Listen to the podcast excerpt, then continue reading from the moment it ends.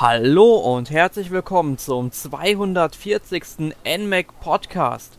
Unser heutiges Thema ist Okami HD und um dieses Spiel zu besprechen, habe ich, Erik, mir natürlich auch Verstärkung geholt und zwar zum einen von unserem Chefredakteur Jonas. Hi Jonas. Ja, hallo Erik und hallo Hörer. Und zum anderen auch vom Sören. Hallo Sören. Hallo Erik, hallo Jonas, hallo Hörer. Ja, hallo Hörer da draußen. Ja, um, ähm, normalerweise machen wir es ja so, dass wir reine eShop-Titel eigentlich immer in einem eShop Roundup besprechen. Bei Okami HD haben wir uns aber gedacht, mhm. weil das Spiel einerseits natürlich ein fantastisches Spiel ist, wie wir heute im Podcast natürlich feststellen werden, ähm, und andererseits, äh, Okami HD ist in Japan auch als Retail-Fassung erschienen und deswegen haben wir dann auch gesagt, komm, können wir das auch eigentlich in so einem ganz normalen Podcast veröffentlichen. Und das Spiel gab es ja 2008 bereits für die Wii und 2006 für die PlayStation 2. Da war Retail die einzige Möglichkeit. Also haben wir uns gedacht, komm, den Podcast packen wir heute in einen rein. Und ähm, jetzt frag ich euch beide mal, habt ihr Okami vor der Switch-Fassung bereits schon mal gespielt? Also du hast es ja gerade angesprochen, ähm, dass das Spiel schon 2006 auf der PS2 erschienen ist. Ähm, ich habe auch immer von Okami gehört, aber selbst gespielt habe ich es noch nicht gehabt und für mich war es eigentlich auch immer ein Wii-Spiel. Ich dachte auch bis vor kurzem, dass es auf der Wii erschienen ist zum ersten Mal, was auch Sinn gemacht hätte mit Bewegungssteuerung und Comic-Stil und so. Aber nein, es kam schon auf der PS2 raus. Aber ich habe es jetzt tatsächlich auch erst zum ersten Mal gespielt. Ja, so sieht es bei mir relativ ähnlich aus. Ich habe aber schon damals, äh, 2006 zu dieser Zeit, schon als der auf der PlayStation 2 zuerst rauskam, schon davon gehört und war da eigentlich schon, ja, fasziniert würde ich schon sagen. Es lag aber auch daran, vielleicht auch so ein bisschen, weil es, es ist, fand ich, die eh ungefähr zur gleichen Zeit wie auch Zelda Twilight Princess rausgekommen ist, was ich ja von der Thematik an sich interessant fand, aber wahrscheinlich kommen wir da später noch mehr drauf ein. Aber ansonsten, äh, ich kam leider auch erst, erst jetzt dazu, das zu spielen, obwohl ich mir das schon halt seit, diese, seit dem ersten Release schon eigentlich vorgenommen hatte. Aber endlich ja, konnte ich das jetzt halt bei der Switch nachholen. Was eigentlich auch ähm, der gleiche Fall ist bei dem, was ja bald auch rauskommt, Undertale. Das ist ja auch so, so ein Fall, aber das nur so am Rande erwähnt. Ja, dann ist es ja nach zwölf Jahren bei dir endlich an der Zeit gewesen. Ganz genau. sozusagen. genau. ja, ähm, ich habe Okami damals auf der PlayStation 2 noch nicht gespielt, was daran lag, dass ich meine PlayStation 2 erst Ende 2007 gekauft habe und vorwiegend eigentlich nur um Rollenspiele zu zocken, weil auf der Wii da ja eigentlich nichts rauskam und ich da sehr enttäuscht war nach auch schon dieser trockenen GameCube und Nintendo 64-Ära, was das angeht, und habe dann mal das Lager gewechselt. Ähm, hab das Spiel dann aber tatsächlich erst 2008 auf der Wii nachgeholt, weil ich die Idee dann auch mit der Bewegungssteuerung ziemlich gut fand, aber über die Steuerung werden wir mhm. später nochmal sprechen. Ähm, ja, aber ich muss sagen, ich habe es damals auf der Wii nicht durchgespielt. Ich habe damals ungefähr, ich schätze mal 30, 35 Stunden in dieses Spiel investiert. Ihr merkt also schon, es ist ein sehr langes Spiel, was man, sage ich mal, am Anfang noch gar nicht so merken, so gar nicht so lange einschätzen würde. Ähm, und jetzt bin ich mittlerweile bei der Switch-Fassung ungefähr bei 24, 25 Stunden. Nähere mich also so langsam dem Punkt, bis, äh, bis zu dem ich damals gespielt habe. Aber habe immer noch sehr viel Bock weiter zu spielen. Ähm, wie sieht es bei euch beiden aus? Wie viele Stunden habt ihr schon auf dem Buckel? Hm, ja, also bei mir liegt der Stundenzähler, glaube ich, bei irgendwas so zwischen 8 und 10. Ich habe jetzt nicht äh, mehr genau, äh, als ich jetzt geguckt hatte, da mir das wirklich gemerkt. Aber ich würde sagen, ich habe den gröbsten Anfang bisher erlebt gehabt. Ja, ich bin schätzungsweise genauso weit wie Sören. Also ich habe ähm, neun Stunden und ein bisschen was.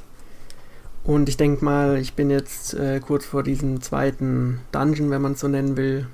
Und habe, denke ich mal, schon verstanden, wie das Spiel aufgebaut ist. Das Bis ist jetzt. sehr gut. Ja, also Okami, ähm, wenn wir jetzt mal über diesen Spielaufbau sprechen, ist ja ein Spiel, das sich sehr mit japanischen Mythen und Legenden beschäftigt. Ähm, jetzt habe ich natürlich den Vorteil, dass ich Asienwissenschaften studiere und mich auch sehr für ja die japanische Geschichte und ja ja sag ich mal japanische Mythen interessiere. Ähm, wie sieht es denn mit euch aus? Habt ihr dann auch schon einige Punkte in dem Spiel erlebt, was ihr irgendwie mal aufgeschnappt habt? Also ich sag mal so, ich kann der japanischen Mythologie und dem äh, Shinto-Götterhaufen eigentlich schon was abgewinnen und komme mir auch immer wieder vor in gewissen japanischen Filmen oder Spielen. Und deswegen ist es natürlich äh, ja schön, wenn dann die klassische Sonnengöttin rumläuft und man Namen wie äh, Susano oder Sakuya Tsukiyomi und so hört. Aber ich denke mal, du hast da wahrscheinlich noch mehr Parallelen zur tatsächlichen ähm, Sagenwelt schließen können. Ja, also natürlich, Amaterasu ist ja, sag ich mal, die Sonnengöttin, also eine sehr wichtige Gottheit ähm, ja, im japanischen Glauben. Äh, man muss dazu natürlich sagen, Gottheit ist immer so eine Frage der Auslegung, ne? weil in Japan spricht man ja nur von Kami und Kami sind nicht unbedingt Götter, weil es gibt dem Shinto zufolge ungefähr 8 Millionen Kami was eigentlich bedeutet, es gibt eine schier unendliche Anzahl an Kami, die halt in Bäumen, in Flüssen, in Bergen, äh, auch in Gegenständen, meinetwegen kann in, in, irgendeinem Kugelschreiber oder Bleistift auch ein Kami leben, ähm, sein. Also da sind der Fantasie tatsächlich keine Grenzen gesetzt und man kann es deswegen nicht unbedingt als ähm, Gott übersetzen. Ich sage meistens immer spirituelles oder göttliches Wesen dazu. Das trifft es eigentlich am ehesten. Ja, aber man, man kann sich schon was drunter vorstellen, wenn man ja. Gott sagt und zum Beispiel die, also Sonnengott und so, kennt man ja alles aus anderen Mythologien, aus der griechischen oder römischen, wo es auch einfach viele Götter gibt. Und ob es jetzt Götter sind oder andere spirituelle Wesen, ist jetzt ja. Sie sind so oder so nicht wirklich da. Also. Ja. Sag das mal nicht so laut, sonst wirst du noch heimgesucht von irgendeinem alten Fluch. Ja, mal schauen. Ja, hört da ein Japaner heute zu, dann geht er dann heute Abend noch in den Schrein und ähm, klopft zweimal in die Hände und mal gucken, was passiert, Jonas. Ja, dann fällt die Glocke auf den Kopf. ja. Und wie sieht's mit dir aus, Sören? Hast du irgendwelche Verbindungen zu dem, was du schon mal irgendwo aufgeschnappt hast, ähm, ja, erkennen können? Das ein oder andere definitiv. Ich muss jetzt aber auch gestehen, ich bin jetzt auch nicht so ganz in diesem Metier drin. Das meiste oder so kommt dann auch eher aus ähm, äh, anderen Spielen oder aus anderen Bezügen. Aber ich finde schon, dass man das ein oder andere, ähm, den Bezug darauf äh, erkennen kann, würde ich sagen. Genau. Man muss aber halt natürlich auch noch dazu sagen, ähm, dass diese Mythen und Legenden nicht unbedingt eins zu eins in das Spiel übernommen worden sind, sondern teilweise auch umgedichtet worden. Also im Intro des Spiels wird äh, von einem Nagi gesprochen, der seine Nami aus den Klauen des achtköpfigen Drachen ähm, Orochi befreien möchte. Und bei den Namen Nami und Nagi, da klingelt es, sag ich mal, bei, bei der japanischen Schöpfungsgeschichte, die damals sage ich mal, die nicht gefestigte Landmasse, also im Grunde Japan, erschaffen haben. Und zwar Izanagi no Mikoto und Izanami no Mikoto, die ja je nach äh, Geschichte, das variiert auch immer ein bisschen, entweder halt ähm, ja, Liebende waren oder einfach Geschwister. Ähm, dass die, sage ich mal, in so einer engen Verbindung auch hier stehen, finde ich interessant. Ähm, und im ganzen Spiel trifft man dann auch auf verschiedene Figuren aus japanischen Erzählungen, die teilweise womöglich auch historisch belegt sind. Oder zumindest geht man davon ähm, aus, dass es die tatsächlich gegeben hat. Zum Beispiel lief ich jetzt nach ungefähr 20 Spielstunden einer Stadt dem Mönch Benkei ähm, über den Weg. Und den kenne ich ganz gut aus der Erzählung um ähm, Yoshitsune, der seinen Herrn damals, sag ich, so sagt man zumindest, bis zum letzten Atemzug verteidigt hat, damit die ähm, Angreifer ähm, von seinem Halbbruder dann eben ihn nicht ähm, ja, töten sollten, was dann am Ende dann trotzdem tragischerweise wohl passiert ist. Also ich finde das halt schon auch sehr interessant. Also sprich, ähm, äh, was auch interessant ist, ähm, Momotaro bin ich begegnet. Oder die ganze Zeit wird ähm, ja die Protagonistin des Spiels, Amaterasu, in einer Wolfsgestalt äh, von dem kleinen Isun, sag ich mal, begleitet. Das ist, sag ich mal, im Grunde auch ein Mensch, der aber nur ungefähr drei Zentimeter groß ist.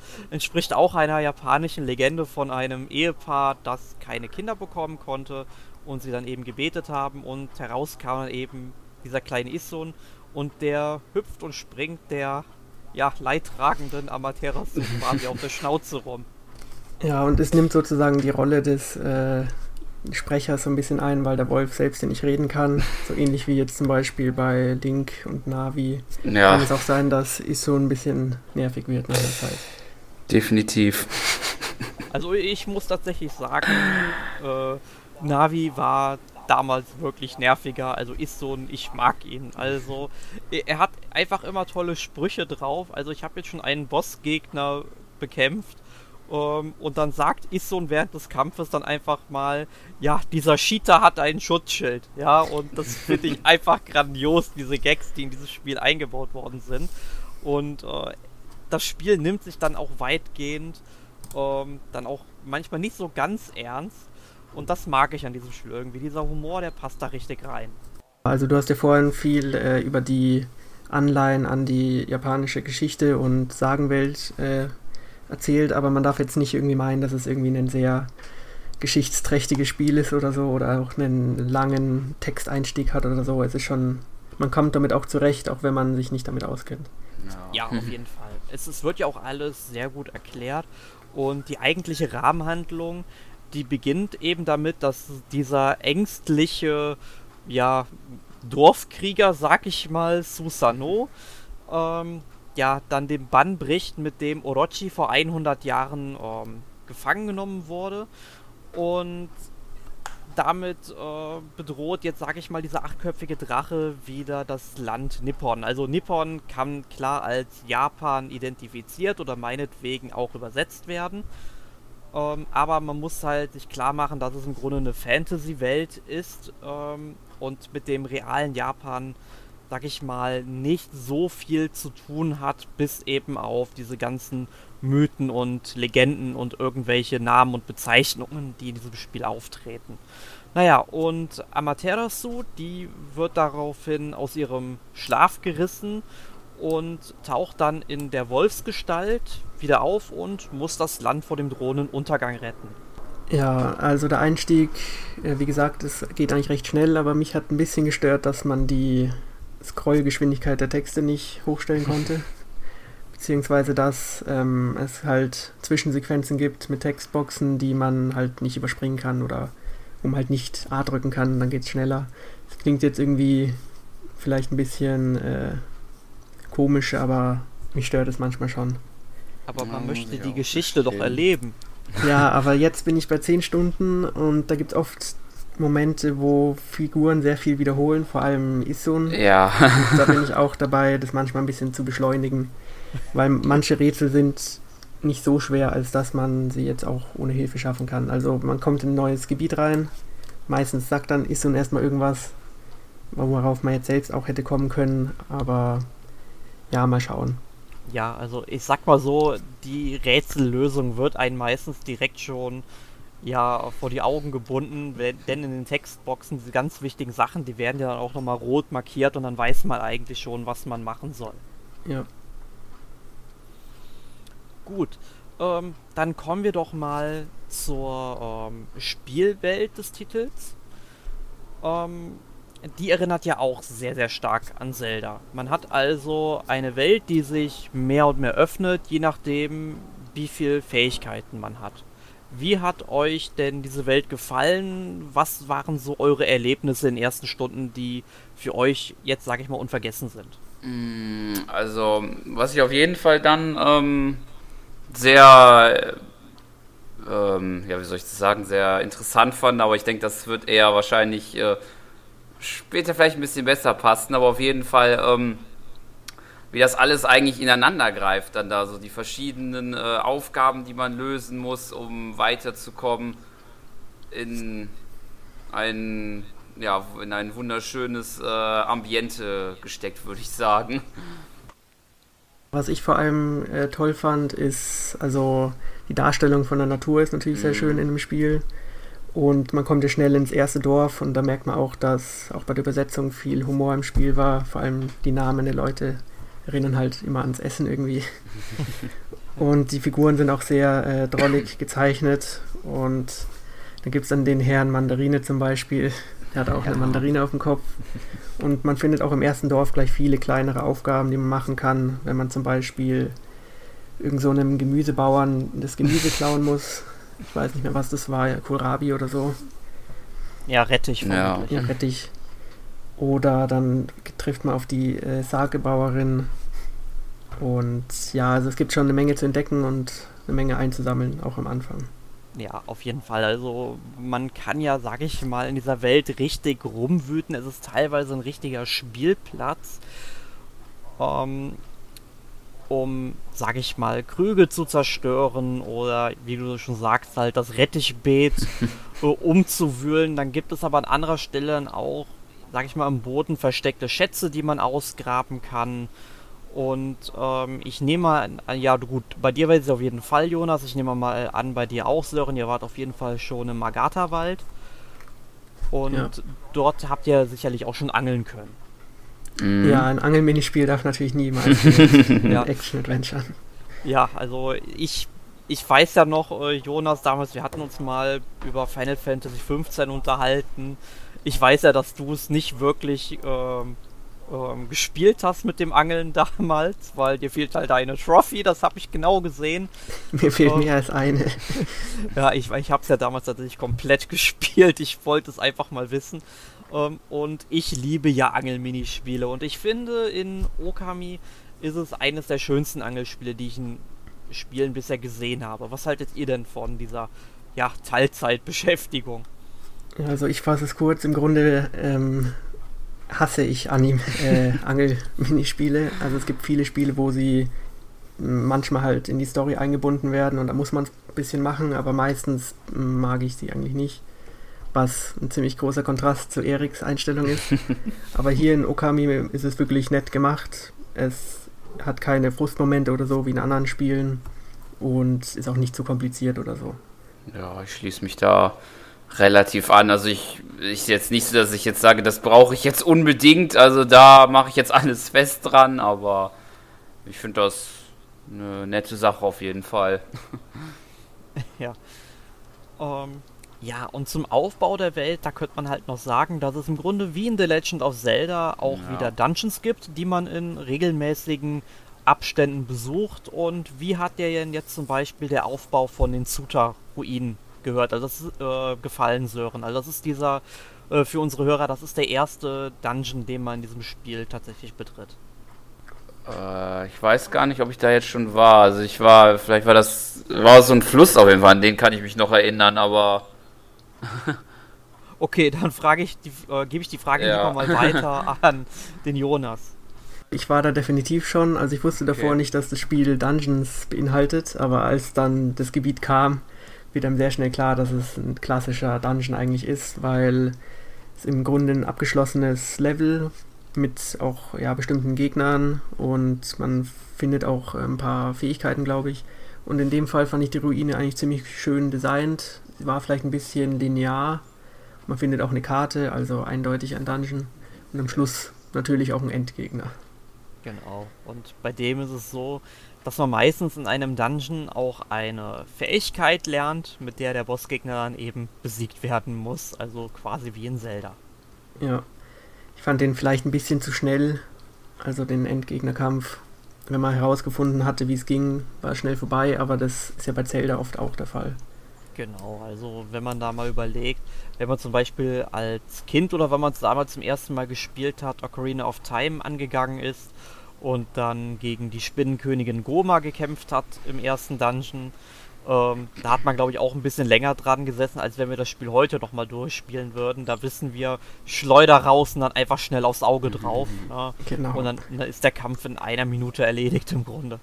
Ja, schade, dass du da noch nicht warst, Sören, weil der Kampf, also der bleibt schon in Erinnerung ein bisschen okay. vom Design. Du unbedingt weitermachen. Genau, aber ähm, dann freut euch mal nicht unbedingt auf die nächsten Dungeons, also zumindest der zweite, vor dem du jetzt stehst. Also wenn dir der erste schon sehr linear war, also linearer als der zweite geht es eigentlich schon fast gar nicht mehr. Ja, dafür ähm, ist das Gebiet davor sehr nicht linear, weil da muss man Backtracking betreiben und Hunde einsammeln. Genau. Da bin ich dabei. ja, es ist also es ist auch immer wieder erfrischend, dass das Spiel einen auch zurück in bekannte Gebiete schickt, weil man lernt ja nach und nach immer neue Pinseltechniken. Jetzt können wir es auch mal sagen, weil wir da gleich auch noch mhm. drüber sprechen werden, ähm, mit denen man dann in der Spielwelt noch sehr viel eher interagieren kann und man entdeckt quasi auch, wenn man zurückläuft, am Wegesrand eigentlich immer was Neues und es gibt dadurch im Spiel so gut wie oder es gibt eigentlich keinen Leerlauf in diesem Spiel, sagen wir es doch direkt mal so. Ja, muss ich dir zustimmen. Man findet auch, finde ich jetzt schon viele Stellen, wo ich jetzt noch keine Items oder Pinseltechniken habe, um bestimmte Sachen freizuschalten. Also das Spiel animiert einen auch dazu, ein bisschen mitzudenken und die Orte ein bisschen im Kopf zu behalten, wenn man dann die Fähigkeit hat, die freizuschalten. Ja, dazu kann ich auch direkt noch sagen, ich befinde mich ja momentan ungefähr in der zweiten Spielhälfte und ich weiß, dass es halt in dem ähm, ersten Gebiet auf diesen Ebenen da auch noch einen, ja, nicht äh, kleinen Bereich gibt, den ich noch erkunden muss. Und da fehlt mir jetzt noch die Fähigkeit für.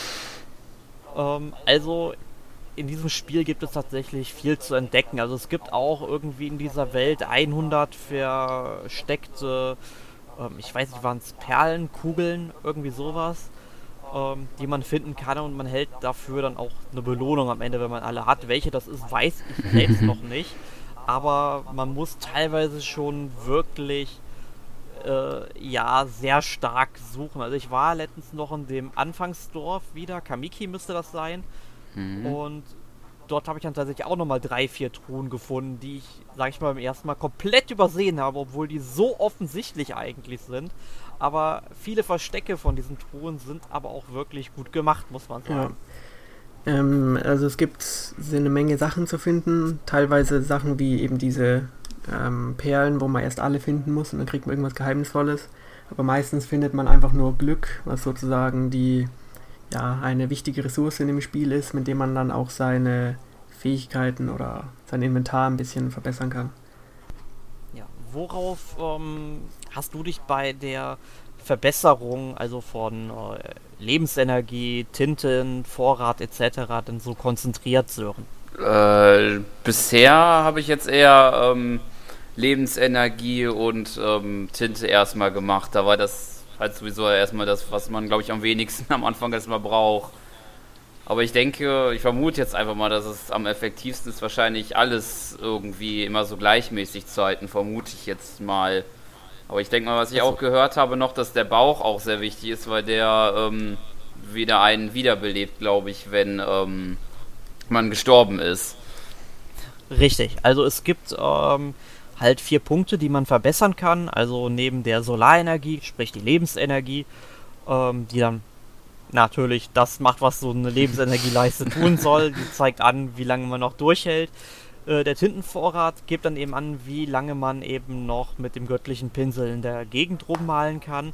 Und der wird, sage ich mal, nach dem, spätestens nach dem ersten Dungeon schon äh, sehr wichtig, da man später auch mehrere ähm, Pinseltechniken miteinander kombinieren muss oder viel hintereinander einsetzen muss, um da erfolgreich zu sein bei manchen Sachen.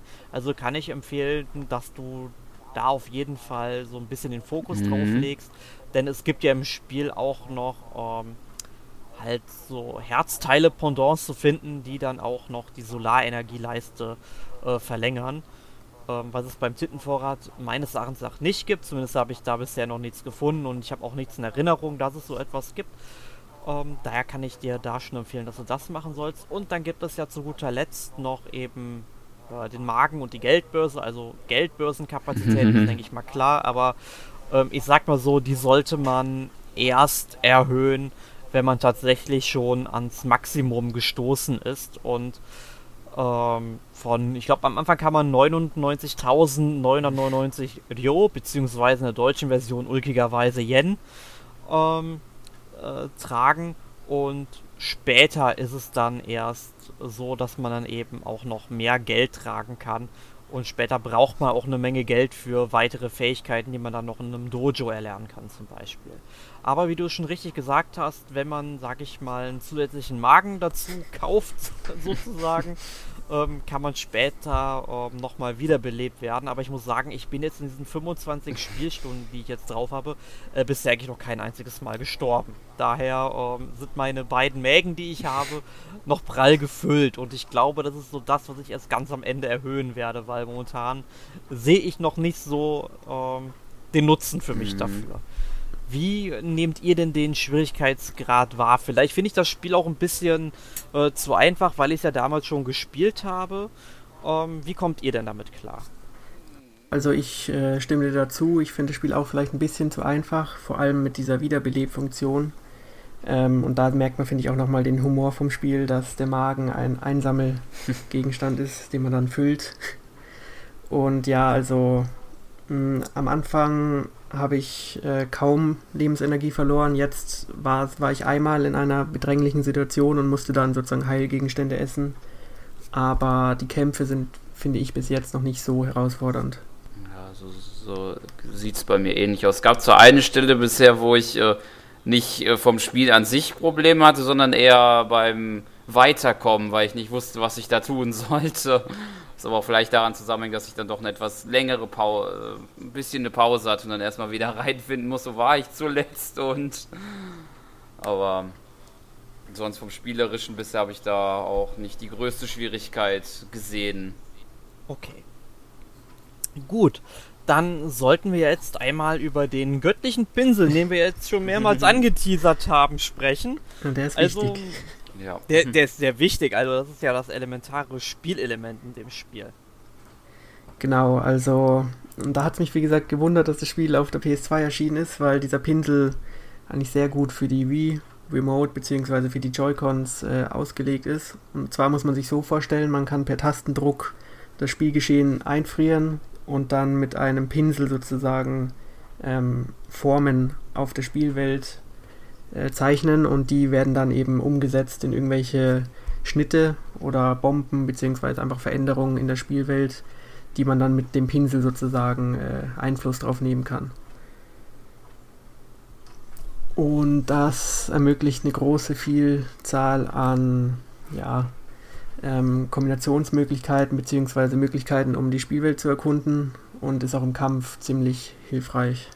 Ja, also du kannst ja zum Beispiel Natürlich auch, wenn du das Spiel dann quasi eingefroren hast auf Knopfdruck, ähm, auch immer noch die Kamera, bevor du malst, ähm, etwas bewegen, mhm. weil du musst ja bedenken, du malst ja nur in einem zweidimensionalen Raum, in einer dreidimensionalen Welt und du kannst es halt so drehen zum Beispiel, wenn du zum Beispiel ein ganzes Feld voller Rettiche dann mähen möchtest, dass du die Kamera einfach so bewegst, dass du im Grunde sag ich mal, zweidimensional nur die vorderen Rettiche siehst, alle anderen sind dahinter versteckt, dann ziehst du einfach von links nach rechts einen geraden Strich und du kannst trotzdem das ganze Feld mähen. Oder du malst dann eine Bombe vor so einem ja, rissigen Schlitz, wie man es zum Beispiel auch aus Zelda kennt, ähm, dahin und dann erscheint eine Bombe, die dann auch explodiert und dann den Weg zu einer Höhle freigibt zum Beispiel. Äh, später kannst du dann auch noch irgendwelche Wasserfontänen beschwören oder äh, von einer Fackel zur anderen das Feuer transportieren. Also der Fantasie sind hier wirklich keine Grenzen gesetzt. Ja. Und also ich bin jetzt noch nicht so weit, aber bis jetzt beschränkt sich das Zeichnen eigentlich nur auf Kreise und Linien und ist eigentlich nicht so kompliziert. Und ich hatte auch keine Probleme damit, dass das Spiel jetzt die Eingaben nicht wirklich erkannt hat. Ich habe manchmal gehört, dass Leute Probleme mit der Steuerung hatten, ähm, dass jetzt zum Beispiel irgendeine Bombe nicht erkannt wird, wenn man die zeichnet. Aber bei mir ging es eigentlich relativ gut. Ja, also das ist so das ähm, Problem, das ist, glaube ich, damals mit der Wii-Fassung aufgetaucht, dass die Leute sich beschwert haben. Viele haben damals schon gesagt, dass es auf der PlayStation 2 wesentlich besser funktioniert hat, mit äh, dem Controller diese Kreise zu zeichnen.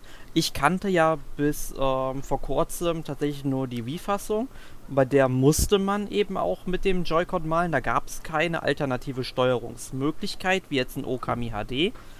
Ähm, Und ich kam auf der Wii eigentlich auch da mit der Bewegungssteuerung, bzw. der Polter-Funktion der Wii Remote, ähm, ziemlich gut klar. Und ich muss sagen, ich komme im Grunde jetzt auch bei der Okami HD-Fassung mit allen drei Steuerungsmöglichkeiten gut klar. Sprich, ich kann äh, sehr gut mit dem Controller umgehen, sprich dann eben mit dem Stick die Kreise und Striche malen.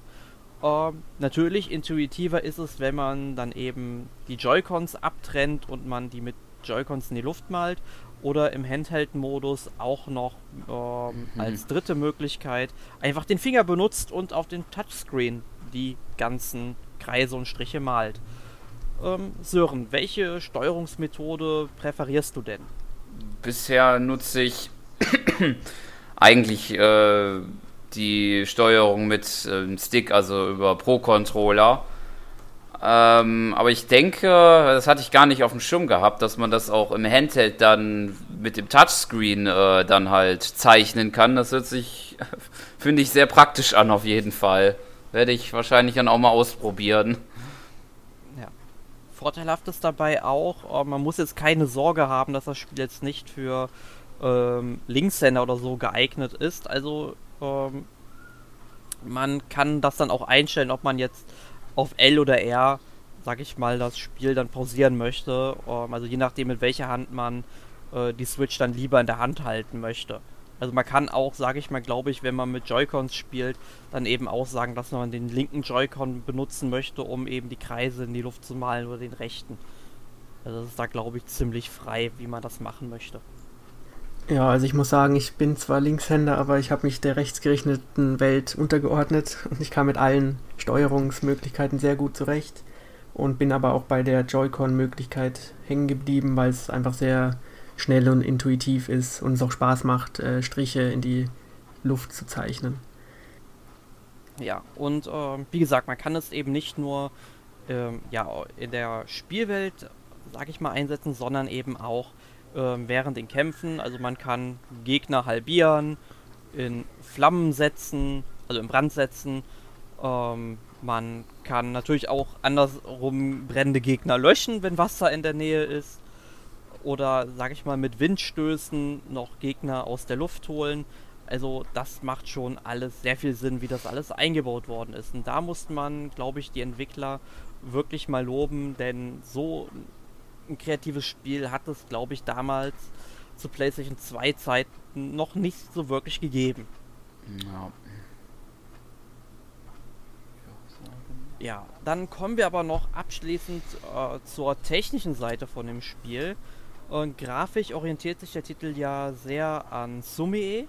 Also Sumie ist japanische Tuschemalerei. Die ist grundsätzlich ähm, nur schwarz-weiß Beziehungsweise man malt ja nur mit schwarzer Tinte in dem Falle. Also mit schwarzer Tusche sozusagen. Ähm, ähm, obwohl ich bei manchen Tests im Internet auch immer gelesen habe, äh, dass die den Stil mit Ukiyo-e vergleichen, was aber, sag ich mal, nicht so wirklich hinkommt, denn bei Ukiyo-e, also Holzschnitzerei, ähm, gibt, also nicht Holzschnitzen, ähm, wie nennt man das? Ähm, Holzschnittkunst. Ich bin mir gerade nicht so ganz sicher mit der Bezeichnung. Jedenfalls, äh, in dieser Kunstsäule gibt es keine Schatten und die tauchen ja in Okami deutlich auf. Ja, also ich äh, würde gerne noch wissen, wie ihr denn die Kämpfe so fandet. Also, ähm, ich muss sagen, es gibt ja eigentlich für jeden Kampf so eine Möglichkeit, um es möglichst äh, schnell zu beenden und man wird ja auch dann belohnt am Schluss, wenn man es möglichst schnell beendet. Aber ähm, irgendwie habe ich da nach einer Zeit versucht, den Kämpfen eher aus dem Weg zu gehen, weil ähm, ich auch mit den äh, Gegnern manchmal nicht so richtig zurechtgekommen bin, zumindest aktuell. Also, abgesehen davon, von diesem total subtilen ähm, Themenwechsel wieder, ähm, äh, also ich komme eigentlich relativ gut mit den Kämpfen klar. Man muss natürlich auch experimentieren, wie man die Gegner am besten bekämpft. Also man muss natürlich bei vielen Gegnern auch die Taktik wieder rausfinden. Ähm, das hat mir eigentlich sehr viel Spaß gemacht und es ist natürlich auch motivierend, die Schwachstelle von so einem Gegner rauszufinden, wie man dann an die Dämonenzähne kommt, die man ja auch noch gegen Items eintauschen kann. Und da man im späteren ähm, Spiel auch relativ viel Geld für weitere Fähigkeiten ähm, braucht. Zumindest eine kostet, glaube ich, 2 Millionen Yen oder so. Also da muss man, glaube ich, die dritte Geldbörse erst haben. Ähm, sollte man sich schon auf die Kämpfe einlassen. Also es könnte nicht schaden, okay. da schon mal ein bisschen zu sparen. Aber wir waren ja bei der Technik, also ähm, wie gesagt, mhm. du hast es angesprochen, dieser Stil ist ja schon ziemlich einzigartig und auch äh, es geht ja auch viel um gemalte Welten, beziehungsweise es werden ja auch wirklich Schriftzeichen teilweise an, äh, angezeigt in der Luft. Und auch über neuen Gebieten, Eingängen steht dann so eine Art Banner, wo drauf steht, wo es dahin geht.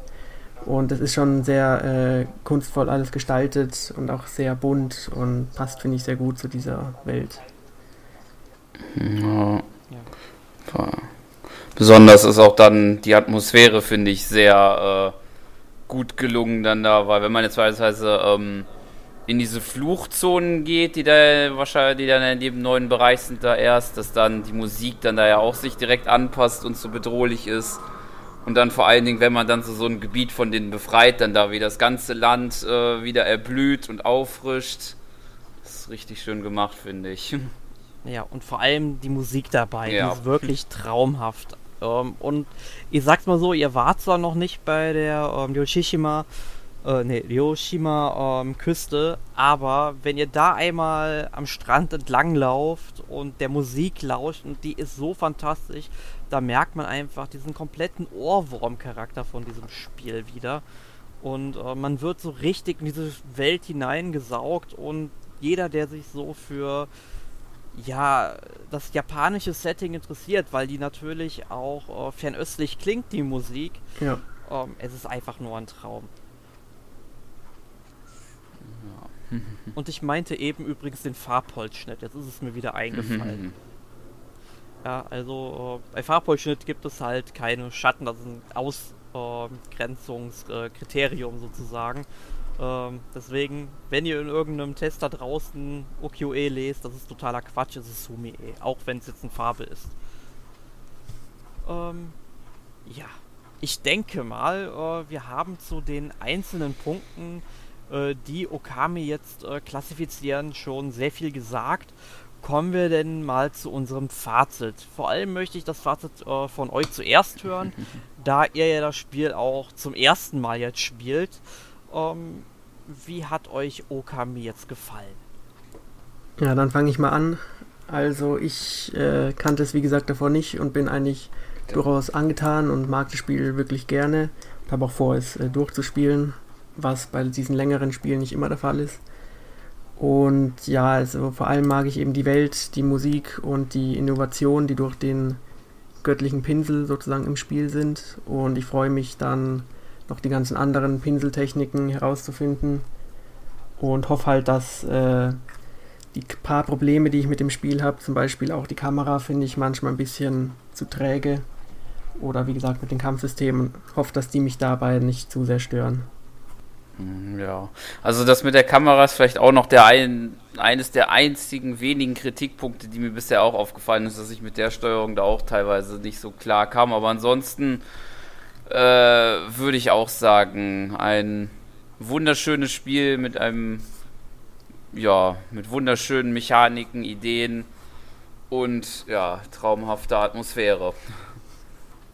Ja, also bei der Kamera ist es, sag ich mal, ja, da bin ich zwiespältiger Natur, sag ich mal. Also einerseits hat man ja die Möglichkeit auch rauszuzoomen mit der Kamera, sag ich mal zumindest in ja, größeren Gebieten, jetzt nicht unbedingt in äh, irgendwelchen Innenräumen und so weiter. Das ist halt natürlich schwieriger, weil das Geschehen sehr auf Amaterasu fixiert sein muss. Ähm, aber wie gesagt, wenn man in größeren Gebieten unterwegs ist, dann kann man auch rauszoomen, dann sieht man das quasi aus so einer versetzten Vogelperspektive auch und das ist dann, glaube ich, auch ganz nett. Ähm, was ich halt technisch nicht so gelungen finde, ist, dass manche Objekte einfach viel zu spät aufpoppen in der Spielwelt.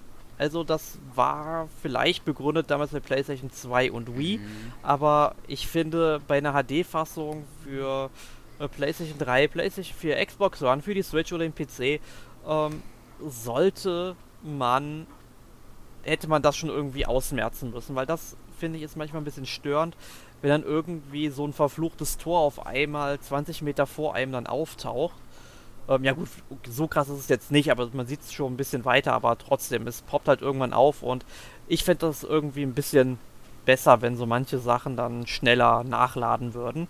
Aber ansonsten kann ich an diesem Spiel einfach nichts aussetzen. Die Steuerungsmöglichkeiten funktionieren sehr gut. Es ist ein sehr hübsches Spiel, es ist akustisch wunderschön, ich mag die Story und vor allem der Humor, Hashtag Issun und ich kann dieses Spiel wirklich nur jedem empfehlen, der Action-Adventures mag, denn Okami HD ist eines der besten Spiele aller Zeiten, anders kann ich es nämlich nicht sagen. Sehr hoch gepokert. Glaube ich nicht. Das trifft es eigentlich ganz gut, meiner Meinung nach. Ja, also man man kann sagen, man sollte es definitiv gespielt haben, wenn man es noch nicht gespielt hat, so wie in unserem Fall. Also Jonas und mir. Ja, und ihr müsst bedenken, ich wollte es ursprünglich für unseren Test beim NMAC, der jetzt eventuell schon online ist, wenn ihr das hört, oder noch online kommt.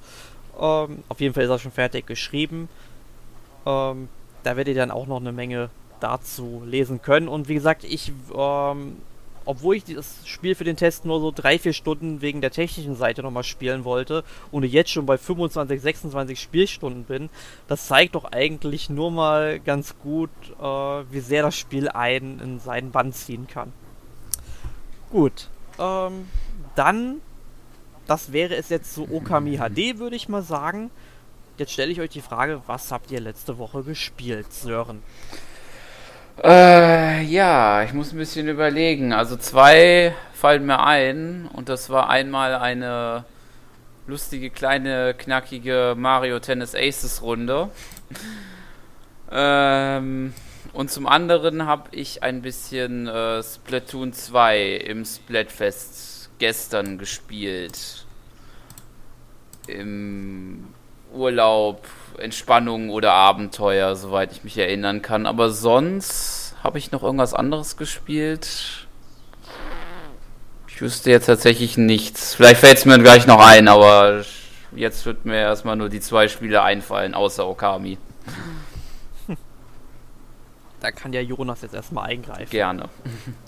Also ich habe natürlich Okami gespielt und darüber hinaus auch eine Runde Mario Tennis, die vielleicht sogar zufälligerweise genauso lang ging wie die von Sören. Und auf der Switch sonst noch eine Demo und zwar gibt es seit ein, zwei Wochen die Demo zu äh, Valkyrie Chronicles 4. Die, ähm, das Spiel kommt dann auch raus nächsten Monat.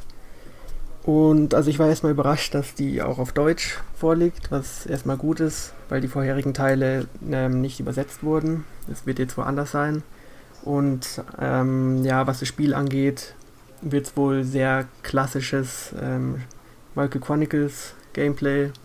Also eine Mischung aus Echtzeit und Rundenstrategie. Und da freue ich mich auch schon drauf. Und ansonsten habe ich ähm, Wolfenstein The New Order endlich durchgespielt, das es leider nicht auf der Switch gibt. Und ja, bin da eigentlich auch recht zufrieden mit dem äh, Ego-Shooter. Habt ihr das mal gespielt? Ähm, ich sag's mal so, ich habe es auf Steam. Ich habe es mir tatsächlich irgendwann mal okay. für 5 Euro oder so gekauft und ich wollte die eigentlich auch alle spielen. Nur momentan gibt es ja, wie unsere Hörer sicherlich mitbekommen haben, ähm, sag ich mal, die rechtliche Möglichkeit, dass ein Spiel, das Hakenkreuze oder, sag ich mal, Nazi-Symbolik ähm, hat und deswegen abgeändert werden musste. Bei Wolfenstein ist es jetzt, sag ich mal, liegt es jetzt nicht nur an den Symbolen, sondern teilweise auch an äh, verschiedenen Figuren. Also aus Herrn Hitler hat man Herrn Heiler gemacht, so wie ich das richtig verstanden habe. Und das finde ich ist einfach nur mies. Und ich hoffe ja mal, dass die drei Spiele irgendwie nochmal nachgereicht werden, damit die dann in der Form auch, weil es ja auch Satire ist, das muss man ja ganz klar sagen, ähm, äh, sag ich mal, ähm, in der Form spielen kann, wie die Entwickler sich das eben erhofft haben. Und deswegen bleiben die jetzt einige Zeit auch noch auf meinem Steam-Account erstmal so da liegen, bevor ich die angehe. Ja, das ist schon schade, dass sie es verändert haben. Ähm, ich wollte eigentlich den ersten Teil eigentlich auch äh, in einer Version spielen, die nicht verändert wurde, aber irgendwie ging es dann nicht und ich muss sagen, es ist gar nicht so schlecht, wie man es denkt. Beim zweiten Teil wird es dann, glaube ich, schlimmer, weil da kommt dann die entsprechende Figur, die du gerade erwähnt hast, den Herr Heiler ohne Schnurrbart. ja, das war ganz Und ich glaube auch, ja, noch mehr Anlehnungen äh, an die Zeit. Aber der erste Teil, den kann man auch so gut spielen. Ja. Gut, wie sieht's denn bei dir aus? Ähm, ich habe gespielt äh, Minute auf der Switch. Das ist jetzt, glaube ich, letzte oder vorletzte Woche rausgekommen. Ähm, ja, hat mich nicht so sehr begeistert, wie ich gehofft habe, was auch sehr an der Spielmechanik liegt. Man hat halt nur 60 Sekunden Zeit, um das Spiel im Grunde durchzuspielen. Dann stirbt der Charakter und wacht dann an seinem letzten Kontrollpunkt wieder auf. Und einerseits kann ich ja schon sage ich mal, verstehen, warum das Spiel deshalb einzigartig ist und es sich dann auch von anderen Spielen unterscheidet, aber ich finde, es sind zu viele unnötige Laufwege dabei, weil man eben so häufig stirbt und dann nicht genügend Zeit hat, die Gegend zu erkunden und da hätte es, sage ich mal, ein Zeitlimit von 120 oder 180 Sekunden schon wesentlich besser gemacht. Also, ich bin nicht so begeistert, aber ich mag es zumindest auf der grafischen und akustischen Seite, denn es ist so ein schwarz-weißer Titel, der sehr an ähm, ja, Gameboy-Grafik erinnert, halt nur, dass schwarz die dominante Farbe ist. Und ja, sag ich mal, der Soundtrack, der motiviert eigentlich schon, das Ganze weiter zu spielen, aber man kann den Titel, also ich habe ihn jetzt beim ersten Durchgang ähm, mit 37% aller gefundenen Items irgendwie bei 50 äh, Minuten gehabt. Also man kann das Ding auch in 10 Minuten durchspielen, habe ich im Internet gesehen. Ähm, man muss es aber, glaube ich, auch mehrmals spielen, um alle Items dann finden zu können. Aber mir hat das jetzt nicht so gut gefallen. Kommt halt darauf an, ob man dieses Spielprinzip mag oder nicht. Ja, mich hat es eigentlich auch ein bisschen angesprochen gehabt. Ähm, ja, ich habe es jetzt leider nicht gespielt, aber ich kann mir auch vorstellen, dass es ein bisschen frustrierend wird, wenn man dann die richtige Lösung sucht. Aber das Konzept finde ich eigentlich ziemlich cool, dass man innerhalb einer Minute irgendwas erreichen muss, das dann dann in der nächsten Minute, Minute sozusagen den Fortschritt dann bringt. Ja, die Sache ist halt die, manchmal entscheidet auch noch Zufall oder Glück darüber, ob man hm. weiterkommt, weil man muss an einer bestimmten Stelle verschiedene Hotelgäste einsammeln und einer dieser Hotelgäste versteckt sich irgendwie in so einem See und du siehst die ganze Zeit irgendwie nur den Schnorchel irgendwie aus diesem See rausgucken. Und wenn du da rangehst, dann kommt einfach nur so Sprechblase, sie sagt einfach blub und toll, du läufst vorbei. Und ich lief da bestimmt, sag ich mal, 20 Mal dran vorbei innerhalb von einer Viertelstunde oder so. Oder ja, vielleicht 10 Mal, ne? Aber das Spiel verrät dir nicht, dass dieser Typ nur in den letzten 10 Sekunden deiner Lebenszeit da rauskommt und du, dass du da mit ihm reden kannst. Das ist schlechtes Game Design. Es tut mir leid, das einfach mal so zu, klar zu sagen. Also ich ich finde, solche Sachen äh, müssen nicht sein, weil ich laufe entweder da vorbei, wenn ich irgendwie noch über 20 Sekunden habe oder über 50 Sekunden habe. Ansonsten komme ich an diesem blöden See einfach nicht vorbei und das ist einfach blöd gemacht. Und ähm, ja, ich meine, das ist, sage ich mal, zum Glück die Ausnahme, dass sowas passiert. Und es gibt, sage ich mal, auch wirklich viele Geheimnisse, die man auch, sage ich mal, nur dann rausfindet, wenn man sag ich mal, ja, so ein Gebiet wirklich gründlich absucht. Und dann ist es auch eigentlich wie, wie cool, wie verspielt der Titel eigentlich wieder ist. Aber Minute.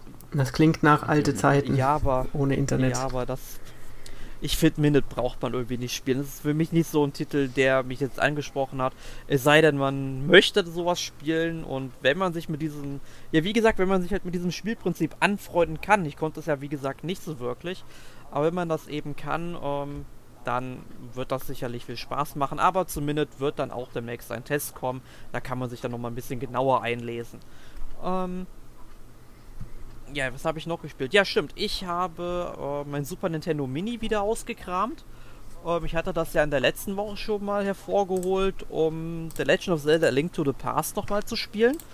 Hab jetzt noch, äh, hab jetzt die ersten vier äh, Tempel in der Schattenwelt hinter mich gebracht und denke mal, nächste Woche, also vermutlich werde ich im Podcast in irgendein paar Wochen darüber sprechen, wenn ich wieder dabei bin, weil nächste Woche, wir nehmen ein paar Tagen ja schon die Gamescom auf und da werde ich nicht drüber sprechen können. Ähm, jedenfalls, äh, beim nächsten Mal will ich dann das Spiel dann auch durchspielen mit den letzten Herzteilen und ähm, ja, den letzten Tempeln. Und was ich interessant fand, ich habe früher nie das Herzteil bei dem ähm, hier ähm, Graben-Minispiel gefunden. Es gibt ja in der Schattenwelt so einen Ort, wo man eben so einen Acker umflügen kann. Ich habe mhm. es einfach dort nie gefunden, aber ich habe in Komplettlösung immer und immer wieder gelesen, dass es dort ein Herzteil geben soll. Und jetzt wollte ich es natürlich mal wissen und verdammt nochmal direkt beim ersten Spatenstich sozusagen kommt ja. der Herzteil raus. ja, und keine Ahnung, ob irgendwie die deutsche Version verbuggt ist, was ich nicht glaube. Auf dem SNES Mini ist ja nur die ähm, äh, amerikanische Fassung drauf. Aber immerhin habe ich jetzt tatsächlich gesehen, dass es da ein Herzteil gibt. Also es ist kein Mythos, es gibt es wirklich. Das sind halt die Minispiele ähm, da, die viel mit Glück zu tun haben. Ja. Oder auch, sage ich mal, mit, mit diesen äh, Schatztruhen immer. Ja, ne? genau. Da gab es ja auch ein Herzteil in der Schattenwelt. Und äh, das hatte ich dann zum Glück beim dritten oder vierten Mal. Nur da weiß ich halt, ähm, dass es das da gibt, dann setze ich mich da auch gern mal irgendwie fünf Minuten dran, bis ich es habe, weil mit Rubin wird man in dem Spiel sowieso zugeschissen. Also ja. egal, ob ich da jetzt 50 Rubine für das Minispiel ausgebe oder nicht. Ähm, ja, und dann habe ich eben vor der Aufnahme ähm, auf Steam Graveyard Keeper gespielt, was jetzt rausgekommen ist. Ähm, teste ich momentan für Gameplay Gamers, weiß ich aber noch nicht so sehr, was ich von dem Spiel halten soll. Weiß ich, habt ihr was von Graveyard Keeper gehört? Nee. Nie gehört. Das habe ich, äh, ich bin auch erst vor zwei, drei Wochen oder so darauf aufmerksam geworden oder vielleicht vor ein paar Wochen mehr. Ich packe mir eigentlich, sage ich mal, alles in meine Wunschliste bei Steam, was irgendwie so einen Pixel-Look hat. Und ähm, ich sag mal so, viele beschreiben es als das Totengräber Harvest Moon. Du bist also im Grunde ein Totengräber und musst dann eben ja, einen Friedhof bestellen sozusagen. Also du hebst dann eben Gräber auf, du kriegst dann halt äh, Leichen zugeschickt, die kannst du dann natürlich erst einmal ähm, ausnehmen, also es ist ein bisschen makaber, also du kannst dann, weiß ich nicht, am Anfang halt nur äh, das Fleisch da rausholen, das Fleisch kann man dann tatsächlich im Restaurant verkaufen irgendwie, also da stehen die irgendwie drauf. Ähm, und später kann man, glaube ich, seine Fähigkeiten verbessern, dann kann man auch die Haut abziehen und so weiter. Ähm, aber man kann die Leichen andererseits auch äh, präparieren, also einbalsamieren und so ein Gedöns. Und je besser man das macht, desto höher ist dann auch später die Bewertung von dem Friedhof. Und ähm, ja, wenn man dann halt ähm, den Friedhof genügend äh, gepusht hat, dann wird man von irgendeinem so Bischof auch zum Prior ernannt. Und dann kann man dort in der Kirche am Friedhof, die vorher geschlossen ist, dann auch noch eine Predigt abhalten, wenn man das möchte. Und dann kann man natürlich irgendwie den Respekt von den Gläubigern, nur wie man das in dem Kontext, sag ich mal, aufnehmen will, ähm, bekommen.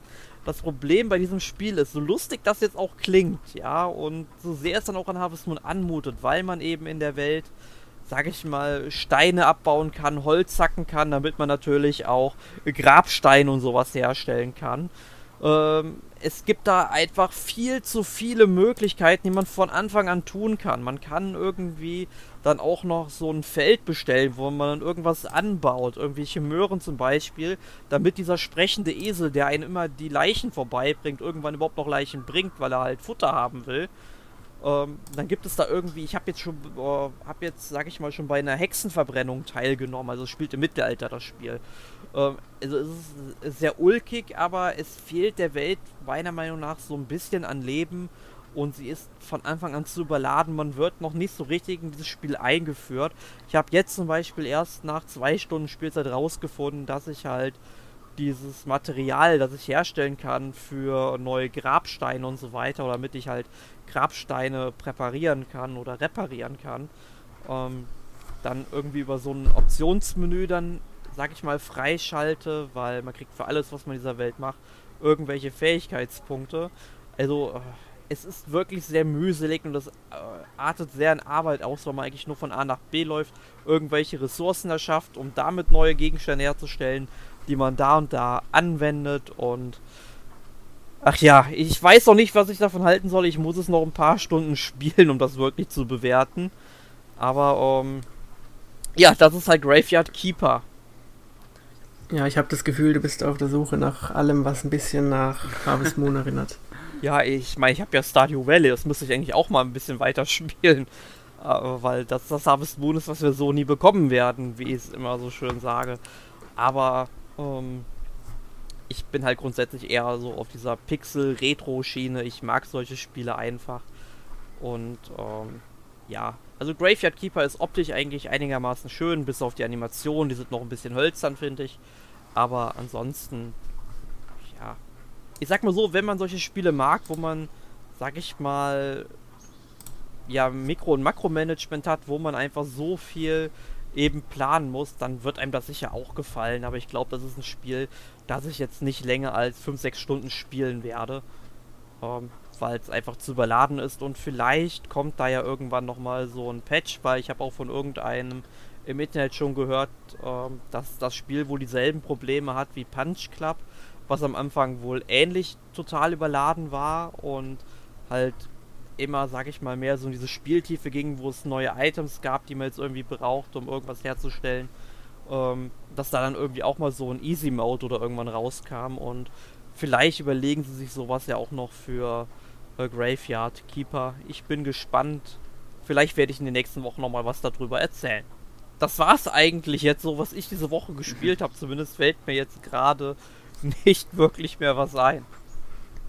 Ist dir noch was eingefallen, Sören? Nee, leider nicht. Ich denke, die Woche war nicht so viel bei mir. Gut, dann wären wir damit auch am Ende des Podcasts angekommen. Ähm, ihr könnt uns ja gerne mal erzählen, was ihr von Okami haltet. Nutzt dafür einfach die Kommentare auf unserer Internetseite um, oder auf Facebook. Ähm, auf Facebook oder auf unserer Internetseite können halt, sage ich mal, auch noch andere Hörer und Leser des NMAX eben kommentieren, wenn sie euren Beitrag super toll fanden. Ähm, und wir möchten natürlich, oder wir würden natürlich auch gerne darauf eingehen, wenn ihr irgendwelche Fragen noch zu dem Spiel an uns habt.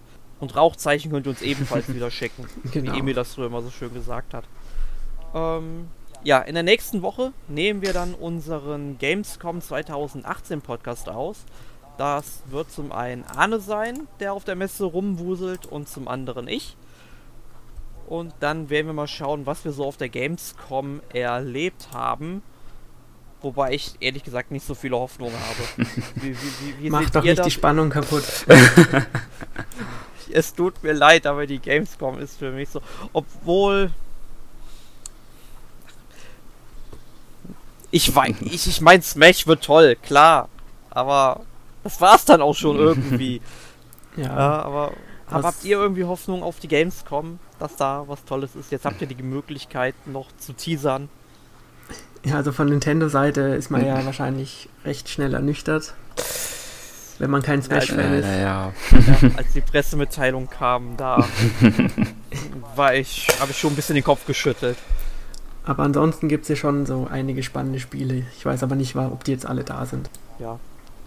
Ich meine, vielleicht, also ich werde auf jeden Fall über den Tellerrand blicken. Wie Arno das macht, weiß ich nicht. Aber ich werde sicherlich das ein oder andere spannende Thema auf der Messe noch aufkratzen. Was unterhaltsames Hören haben nächste Woche bestimmt. ja. Gut, ähm, dann vielen Dank, dass ihr heute bei unserem 240. NMAC Podcast eingeschaltet habt. Und dann würden wir uns natürlich freuen, wenn ihr auch beim nächsten Mal wieder zuhört. In diesem Sinne, vielen Dank und bis bald. Tschüss. Ciao. Tschüss.